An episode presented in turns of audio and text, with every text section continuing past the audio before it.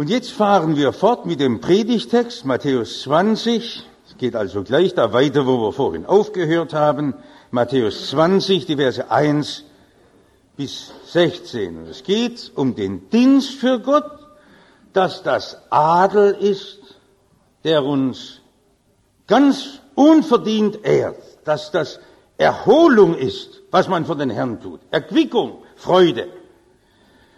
Jesus erzählt also, denn das Himmelreich gleicht einem Hausherrn, der früh am Morgen ausging, um Arbeiter für seinen Weinberg einzustellen, und als er mit den Arbeitern einig wurde über einen Silbergroschen als Tagelohn, sandte er sie in seinen Weinberg. Und er ging aus um die dritte Stunde und sah andere müßig auf dem Markte stehen und sprach zu ihnen, geht ihr auch hin in den Weinberg, ich will euch geben, was recht ist. Und sie gingen hin. Abermals ging er aus um die sechste Stunde, das ist mittags um zwölf, und um die neunte Stunde, das ist mittags um drei, und tat dasselbe. Und um die elfte Stunde aber ging er aus und fand andere und sprach zu ihnen, was steht ihr den ganzen Tag müßig da? Sie sprachen zu ihm, es hat uns niemand eingestellt. In der Lutherbibel erklärt steht so gut von Gerhard Meyer in der Auslegung, der hat sie dort in Matthäus geschrieben, glatt gelogen. Sie haben ja vorher gemerkt, wo der Herr gerufen hat. Sie wollten nicht. Er sprach zu ihnen, geht ihr auch hin in den Weinberg. Als es nun Abend wurde, sprach der Herr des Weinbergs zu seinem Verwalter, ruf die Arbeiter und gib ihnen den Lohn und fang an bei den Letzten bis zu den Ersten. Da kamen die um die elfte Stunde eingestellt waren und ein jeder empfing seinen Silbergroschen. Als aber die Ersten kamen, meinten sie, sie würden mehr empfangen. Jesus kennt unser Herz und durchschaut es. Ist ja bei gläubigen Leuten gar nicht besser. Und Jesus hat es auch bei seinen Jüngern gesehen. Und auch sie empfingen ein jeder seinen Silbergroschen. Und als sie den empfingen, murrten sie gegen den Hausherrn und sprachen, diese Letzten haben nur eine Stunde gearbeitet, doch du hast sie uns gleichgestellt, die wir des Tages Last und Hitze getragen haben. Er antwortete aber und sagte zu einem von ihnen, mein Freund, ich tu dir nicht Unrecht. Bist du nicht mit mir einig geworden über einen Silbergroschen? Nimm, was dein ist und geh. Ich will aber diesem Letzten dasselbe geben wie dir. Oder habe ich nicht Macht zu tun, was ich will, mit dem, was mein ist? Siehst du Scheel, wissen das noch, die Jungen, was es heißt, Scheel. Missmutig dreinblick, neidisch, geizig, weil ich so gütig bin? So werden die Letzten, die Ersten und die Ersten die Letzten sein. Da ist wieder der gleiche Vers von unserer Schriftlesung aufgenommen. Viele von Ihnen, die kennen ja noch dieses Bild vom breiten und schmalen Weg. Die Frau vom Stuttgarter Zuckerfabrikanten Charlotte Reilen, die hat das ja malen lassen. Nach ihrem Entwurf wurde das gemalt. Und in unserer Kindheit haben wir das oft studiert. Und da waren ja viele von Ihnen ganz pfiffig und die haben gesagt, also ich würde am liebsten, so lang wie es irgend geht, den breiten Weg hochgehen und erst ganz oben übers Brücklein hinüber auf den schmalen und dann noch oben den Lohn mitnehmen, den es gibt, wenn man mit Jesus geht. Ich habe es oft gehört, dass mir das Leute erzählt haben, ist ja ein bestechender Gedanke. Es wäre doch eigentlich schön, wenn ich die ganzen Freuden der Welt, die Jesus nicht gefallen, auskosten dürfte. Und wenn man da oben doch noch wenigstens, und das stimmt, da gibt's ja noch so ein Brücklein, ist da hingemalt, wo man doch noch auf den schmalen Weg hinübergehen kann. Aber wissen Sie, das Bild ist ja heute nicht mehr in Mode. Ganz einfach deshalb, weil es ja viele gibt, Lehrer, der christlichen Gemeinde, die heute einen schmalen Weg so breit machen wie eine Autobahn. Dass jeder mit kann. Und da sagen sie, jeder darf kommen, ganz gleich, da gibt's gar keine Einschränkungen, er braucht auch die Gebote und die, den Ruf Jesu gar nicht engherzig verstehen. ganz gleich, was du tust und machst, Jesus hat dich lieb und du kannst ja mitgehen auf diesen Weg Jesus nach. Ich weiß, dass das den Beifall etwa der Zeitungsleute heute findet, aller Weltleute, die sind begeistert über so weitherzige Prediger. Aber ich frage Sie, darf man die harten Worte Jesu einfach nach unserem Gutdünken umformen? Jesus hat ja selber vom schmalen Weg gesprochen, vom schmalen Weg der Nachfolge. Und dass es ganz schwer sei, diesen Weg zu gehen, dass es einen hohen Preis koste, mit ihm zu gehen. Also wenn heute ein Gauner einen Geldschein fälscht mit dem Farbkopierer, ist in meinen Augen ein harmloses Verbrechen gegenüber dem schrecklichen Tatbestand, wenn einer die Worte Jesu verändert. Wenn er Jesus was in den Mund legt, was der gar nie gesagt hat und dann noch Menschen betrügt am ewigen Heil. Wie wollen das Menschen überhaupt verantworten? Jesus redet unheimlich hart und klar. Wer mir nachfolgen will, der soll das Kreuz auf sich nehmen. Und wer mit Jesus sieht, das ist kein leichter Weg. Und da muss man von vielem sich losreißen und lossagen. Und da hat kein Mensch das Recht, den schmalen Weg breiter zu machen. Unser Gleichnis, das Jesus erzählt, steht im großen Zusammenhang. Ich muss noch ein bisschen weiter ausholen als bloß bis zu dieser Schriftlesung. Da war ein ganz prächtiger junger Mann aus einem guten Stall, ein reicher, wohlhabender junger Mann, der ethisch ganz vorbildlich gelebt hat, der sich nichts zu Schulden kommen ließ, im Wirtschaftsleben, im Umgang mit seinen Freunden, in der Familie, der alle seine Pflichten erfüllt hat. Ein junger Mann, wie es ganz wenig gibt, der war zu Jesus gekommen und sagt, Jesus, ich würde gern mit dir gehen. Ich würde gern dir nachfolgen. Und Jesus legt den Finger auf den wunden Punkt und sagt, wenn du dich nicht lossagst von dem, was dein Herz besessen hat, kannst du nicht mein Jünger sein. Da ging der junge Mann traurig weg, denn er hatte viele Güter. Es ist also ganz schwer mit Jesus zu gehen. Jetzt fragen Sie sich, ist das eigentlich richtig? Gehen Sie richtig mit Jesus oder ist das nur ein Traum in Ihrem Leben? Setzen Sie das um in der Praxis. Und danach stellt Petrus die Frage und sagt, Meister, wir haben alles verlassen. Also wir haben das ja nie gemacht. Petrus sagt, wir haben alles verlassen und sind dir nachgefolgt. Was kriegen wir jetzt als Belohnung? Was zahlst du uns? Ich bin so froh, dass die Bibel uns die Apostel nicht als weltferne Heilige schildert. In der Bibel ist das ganz nüchtern. Das sind Leute, die sind so natürlich und so echt. Das ist doch eine Frage, die jeden bewegt. Lohnt sich das eigentlich, wenn man mit Jesus geht? Kriegt man dafür was? Was hat man denn von einem Leben mit Jesus? Haben Sie sich noch nie gefragt? Das dürfen Sie.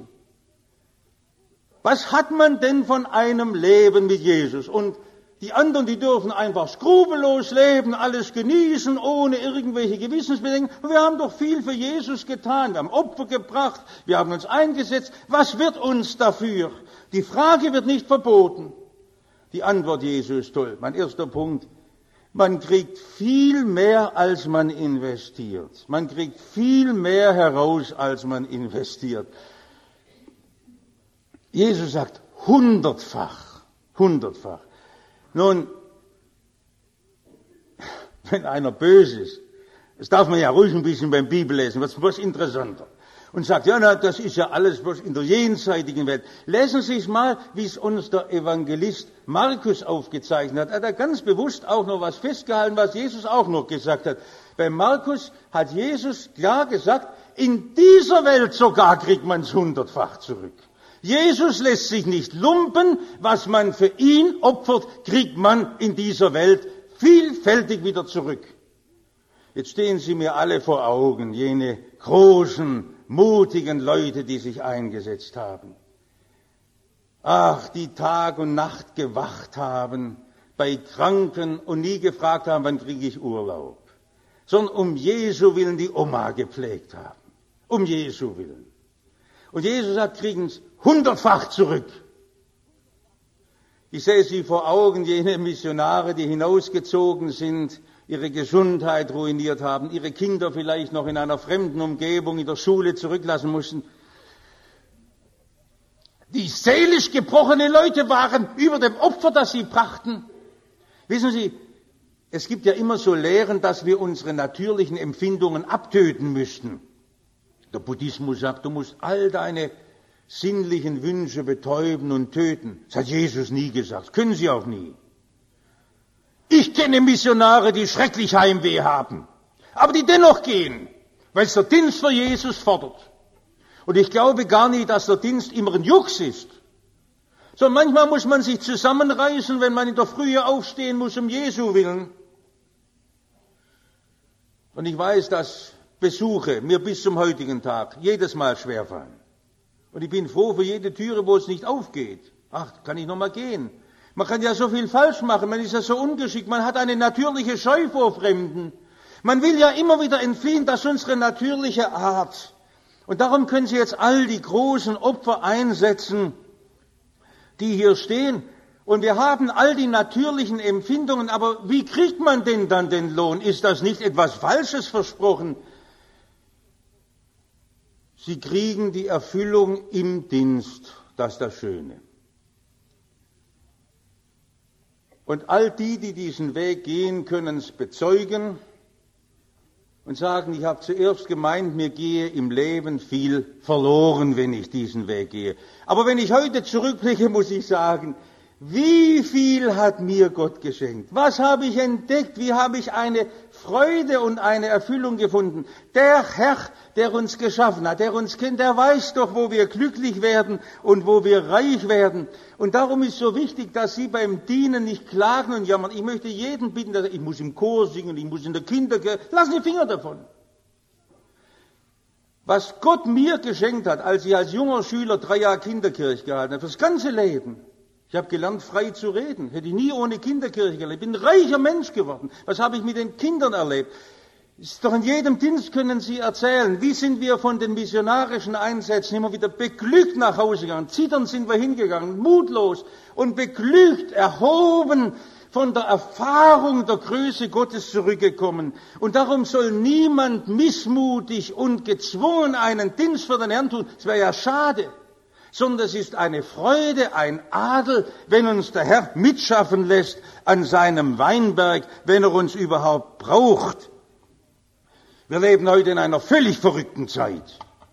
Und jetzt möchte ich wieder den jungen Leuten, die ja hin und her gerissen werden, sagen, wenn man euch jungen Leuten sagt, du musst selber gucken, dass du was für dich selber machst.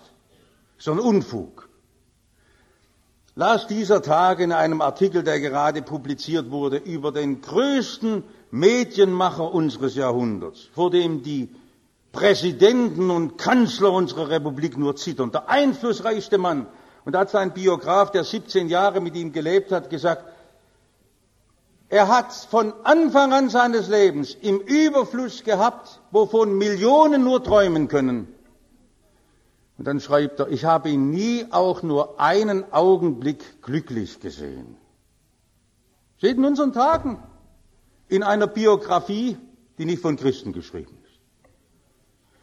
Die Tragik, wer sich selber nur allein bleibt, was ist das wunderbar, wenn Sie spüren, Sie haben einem anderen Freude gemacht, Sie haben einem anderen geholfen, Sie haben sich verströmt. Die Menschenerfüllung kann nur kommen aus dem Verströmen im Dienst für unseren Herrn. Mir sind immer wieder diese Leute, die große Opfer gebracht haben. Ich habe es da Ihnen schon einmal erzählt, was ich da bei Livingston fand und da auch in seiner Biografie geschrieben habe. 44-jährig in Cambridge vor den Studenten. Da dieser Livingston gesagt, der x-mal Malaria hatte, wo die ganze Familie drüber kaputt ging, der alles nur geopfert hat im Kampf gegen die schreckliche Sklaverei, deren Wrack war körperlich, sagt, ich selbst habe nie aufgehört, mich zu freuen, dass Gott mich in einen solchen Beruf gestellt hat. Die Leute reden von einem Opfer, das ich gebracht haben soll, weil ich viele Jahre meines Lebens in Afrika war. Kann man das ein Opfer nennen, womit man doch nur Gott einen kleinen Teil der Schuld bezahlt, die man nie ganz bezahlen kann? Ist das ein Opfer, was uns selbst am tiefsten befriedigt? Was in sich selbst lohnt durch gesunde Tätigkeit, durch das Bewusstsein, Gutes zu tun, durch Frieden im Innern und eine herrliche Hoffnung auf die großartige Ewigkeit? Weg mit diesem Wort Opfer. Weg mit solchen Gedanken. Es ist ganz und gar kein Opfer. Sagt lieber, es sei ein großes Glück. Sorge, Krankheit, Leiden, Gefahr, Entbehrung der gewöhnlichen Annehmlichkeiten und Freuden des Lebens, das alles mag uns einen Augenblick unsicher und mutlos machen, aber auch nur einen Augenblick. All das ist nichts im Vergleich mit der Herrlichkeit, die nach allem in uns und für uns offenbar werden soll. Ich habe niemals ein Opfer gebracht. Ich weiß nicht, was vor Ihnen an Aufgaben Gottes steht, ganz praktischen Aufgaben im täglichen Leben, in dem Umkreis. Aber greifen Sie die Chance und Gott will Sie beschenken.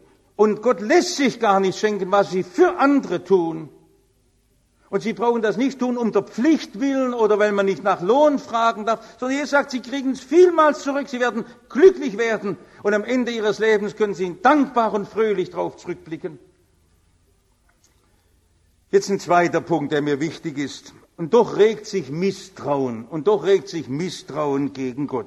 Jesus erzählt die packende Geschichte, wie diese Arbeiter in den Weinberg geschickt werden, und dann kriegen die ihren Lohn ausbezahlt. Einer, der hat also gerade noch eine Stunde gearbeitet und kriegt den gleichen Lohn wie der, wo den ganzen Tag geschafft hat. Jetzt sagen Sie mal, wenn, also wenn Gott so handelt, dann empören wir uns mit Recht und sagen, also liebe Leute, das kann doch nicht die Ordnung der Welt sein. Was macht denn da Gott? Macht er alles durcheinander. Jetzt stellen Sie sich mal vor, wenn das die Grundlage der künftigen Tarifverhandlungen bei uns würde. Also da regt sich die ganze Welt auf. Wenn der Weigel so sein Steuerpaket schnüren wird, ah, den müssen wir fortjagen. Das hat ja gar keinen Wert. Er muss doch einen Unterschied machen. Was hat einer gebracht? Leistung muss sich wieder lohnen und so weiter. Aber ist Gott ungerecht? Haben Sie das Wort auch schon gehört? Wie kann Gott das zulassen? Regt sich ja ganz schnell bei uns dieses Wort, ob Gott ungerecht sei. Wir wären vielleicht auch so clevere Leute. Ich weiß nicht, ob wir nicht alle auch sagen würden, wenn es die Grundlage der Entlohnung wäre, dass wir unsere irdischen Pflichten in unserem Beruf bloß noch so machen, dass wir die letzte Stunde kommen vor dem Zahltag und sagen, das genügt ja. Wenn man nur so oberflächlich das tut. Warum macht denn Gott das völlig anders? Warum handelt er denn nicht so nach Tarif und nach Leistung? Vor einem Jahr hat man dran gedacht, wie im Nürnberger Prozess Massenmörder hingerichtet wurden.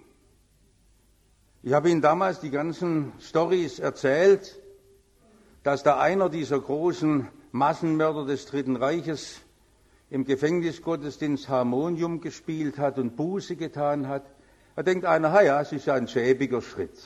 Am Ende seines Lebens noch schnell die Gnade Gottes ergreifen. Und ich, ich habe ja so viel für meinen Herrn getan. Jeden Tag habe ich angefangen mit der Losung am Morgen und sonntags in die Kirche gerannt. was habe ich alles für ihn getan? Ich habe nie die Ehe gebrochen und habe so viel erfüllt. Und da ist so ein Schurke und der kriegt genauso die Gnade. Seien Sie mal ehrlich, wenn solch eine Geschichte sich ereignet, bei Ihnen im Umkreis, kommt da nicht was hoch? Warum hat denn Jesus das in uns gesehen? Warum regt sich denn da in uns Misstrauen? Weil ganz tief auch bei bekehrten Leuten das alte, böse, eigensinnige Ich weiterlebt. Und das muss uns erschrecken. Das Ich, dass wir das nicht ertragen können, dass wir einfach auf eine Ebene gestellt werden mit all den anderen. Ich, wo doch so viel für Gott gemacht habe, wie heißt da, ich habe doch in der Hitze des Tages für Gott gearbeitet. Wie viele Jahre meines Lebens habe ich Gott gedient? Und alle leben wir von der Güte Gottes. Wir singen so oft, mir ist Erbarmung widerfahren, Erbarmung, deren ich nicht wert aber wenn wir es konkret erleben, dass wir genau auf der gleichen Stufe stehen wie ein Kinderschänder, der sich noch in der letzten Minute seines Lebens bekehrt. Oder ein Mörder. Oder sonst ein Halunke, ein Mafiaboss. Dann wollen wir es plötzlich nicht wahrhaben. Die Dienste unseres Lebens, das war doch Geschenk Gottes, dass wir was tun dürfen, dass wir nicht müßig am Markt stehen. Ist das vielleicht schön? Dass wir etwas wirken konnten in einer chaotischen Welt, an einem Weinberg Gottes, wo was Sinnvolles geschehen ist, wo Frucht heranreift, wo unser Leben brauchbar und wertvoll wurde. An der Gnade Gottes sind wir doch alle gleich. Regt sich da bei uns Misstrauen? dass wir scheel gucken und sagen, aber der andere, und ich bin doch besser als der andere, ich bin doch mehr als der andere. Ich kenne kaum einen Bibelkreis, einen Hausbibelkreis, wo nicht manche treuen Freunde das immer wieder zum Anlass nehmen, eine abendfüllende Sitzung aus dieser Frage zu machen. Ist Gott eigentlich nicht unfair? Wenn da zum Schluss einer kommt und sich bekehrt, und ich habe viele gehört, rechtschaffene Christen, die sagen, dann hätte ich ja auch die Ehe brechen können. Und dann hätte ich ja auch jeden Tag das Nachtleben auskosten können und hätte allen, da hätte ich ja auch mich in die Sucht verlieren können, die Drogen und den ganzen Schmutz der Welt. Wissen Sie, was ich immer sage? Dann tust doch, du Esel. Mach's doch. Wenn dir es Freude macht, wenn dir es Freude macht, in der Sünde zu leben, ist doch noch nie einer durch Sünde glücklich geworden. Vielleicht ein Augenblick im Nu geschwindeter Gefühlsaufrauschen, aber doch noch nie. Was will dir dich, was will denn dein Leben reichen? Eine Lüge? Ein Unrecht? Etwas Böses? Gibt's doch gar nicht. Was mein Leben weiten könnte, gibt's doch gar nicht.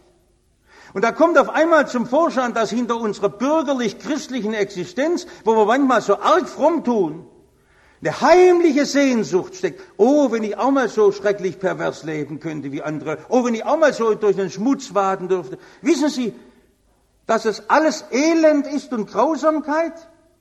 Der Herr hat Ihnen doch Güte geschenkt, wenn Sie all das nicht erlebt haben. Was ist da in unserem Kopf bloß falsch gewesen und falsch gelaufen? Darf ich Ihnen so ganz drastisch sagen? dass Sie verstehen, was ich Ihnen sagen will. Siehst du so scheel, dass ich gütig bin? Ihr ganzes Leben ist nur von der Güte Gottes umfangen und Sie können nur danken und sagen, ach wie wunderbar ist das, und mich so beschenkt. Noch ein letztes. Hör den Ruf. Da sind ja ein paar Arbeiter gewesen, die sagen, ich wusste gar nicht, dass da Arbeit gab. Und wir regen uns dann auf und sagen, die hätten ja auch vorher schon draufkommen können. Die haben auch gesehen, wie der uns geworben hat. Die wollten ja faulenzen. Das ist ja unsere Rechtschaffenheit, die das immer so sagt. Nein, man muss aufpassen, es ist ein großes Risiko.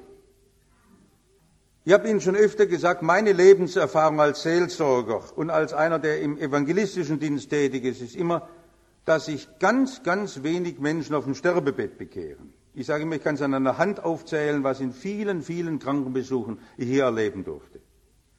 Niemand verhärtet sich so gegen das Evangelium wie der alte Mensch. Gottes größte Gnade, wenn alte Menschen sich hier bekehren. Wir haben in unserer Gemeinde viel, viel mehr Bekehrungen junger Menschen als von alten Menschen. Man kann den Ruf Gottes nicht auf die Seite schieben, ungestraft. Und darum ist es so wichtig, dass man hört, wenn der Herr ruft und wenn der Herr in seinen Dienst nimmt, dieses Gleichnis ist ja so, dass es wirklich skandalös ist, wie Jesus das erzählt. Und ich will Ihnen hier wieder zeigen, man muss am Evangelium immer wieder das Ärgerliche finden, das gegen den Strich unseres Denkens geht. Dann kommt man auf die Sache drauf. Und wenn man dieses chiffrierte Gleichnis, dieses etwas versteckte Gleichnis richtig kapieren will, muss man die Punkte kriegen, wo man sich ärgert. Nämlich, warum hat der Herr so eine Form von Gerechtigkeit? Weil es auf Güte und auf Gnade aufbaut. Und da sind wir alle gleich Empfänger seiner Güte und da kann keiner über dem anderen stehen. Aber da ist noch was in diesem Gleichnis drin, was uns wirklich ärgert. Da bäumt sich etwas in uns auf, dass wir sagen, kann man so reden. Da steht nämlich das Wort, das fragt der Hausvater, der Verwalter, doch der Herr selber, der Hausherr, so heißt es hier, habe ich nicht Macht zu tun, was ich will mit dem, was mein ist? Habe ich nicht Macht? Wie kann man so reden? Ungläubige Weltleute ärgern sich am meisten über so einen Satz in der Bibel. Wie kann Gott so reden? Ich darf doch tun, was ich will. Für gläubige Leute ist der größte Trost. Gott hat seine eigene Rechtsordnung. Und wir können Gott nicht vor unser Gericht ziehen. Heute Morgen schon die Losung. Haben sich auch dran gefreut. Der Gott, der uns von Mutterleib bereitet hat. Der den Himmel ausspannt. Der die Erde erhält. Er braucht keinen Helfer. Wissen Sie, wer Gott ist? Was sind wir kleinen Leute? Doch ewige Gott sagt, ich gebe, aber Sie brauchen sich vor diesem Gott nicht fürchten. Er hat sich auf Güte und auf Gnade festgelegt. Gott sucht an ihnen nicht die Sklavenarbeit. Dieser ewige, mächtige Gott, der sagt, ich darf doch tun, was ich will und was mein ist, der hat sich festgelegt, sie zu segnen. Der will sie beschenken und überschütten mit Gutem. Dass sie atmen, ist doch ein Geschenk seiner Güte. Doch nicht, weil sie so gesund leben, ist doch nicht wahr sondern weil es ein unverdientes Wunder der Gnade ist. Und wenn Sie für Gott noch was wirken wollen und wirken können, ist es Geschenk seiner Gnade. Jetzt freuen Sie sich doch einfach. Dieser mächtige Gott ist da. Und da brauchen Sie nicht meinen, Sie müssen vor Gott den Soll erfüllen. Und Gott sei Dank geht's vor Gott nicht nach Tarifen und nach Leistung. Haben Sie noch nie gedacht, jede Stunde bleibe ich Gott, seinem Tarif und seinem Leistungskatalog fast alles schuldig. Wo haben Sie denn alles verlassen und sind ihm nachgefolgt? Wir sind doch wirklich armselige Diener. Wir haben doch eigentlich nur nicht mal unsere einfachste Schuldigkeit getan. Was ist das für ein Ruf der Gott, der seinen Sohn Jesus uns in Liebe schenkt und sagt, für dich lasse ich ihn deine Schuld tragen. Sollte er uns in Jesus nun nicht alles schenken, wenn er uns in seine Nachfolge ruft, wenn er sagt, komm, mein Weinberg, da habe ich Aufgaben für dich, will er sie doch nicht schikanieren? Es gibt immer Leute, die sagen, ich habe keinen Ruf. Jeder Mensch braucht einen Ruf. Und sie haben einen Ruf.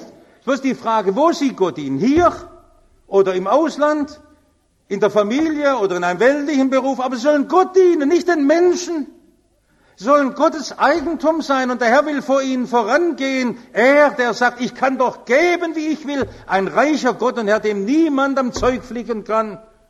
Und es ist ein Vorrecht, wenn man ihm dienen darf. Man wird überreich beschenkt, er lässt sich nicht schenken.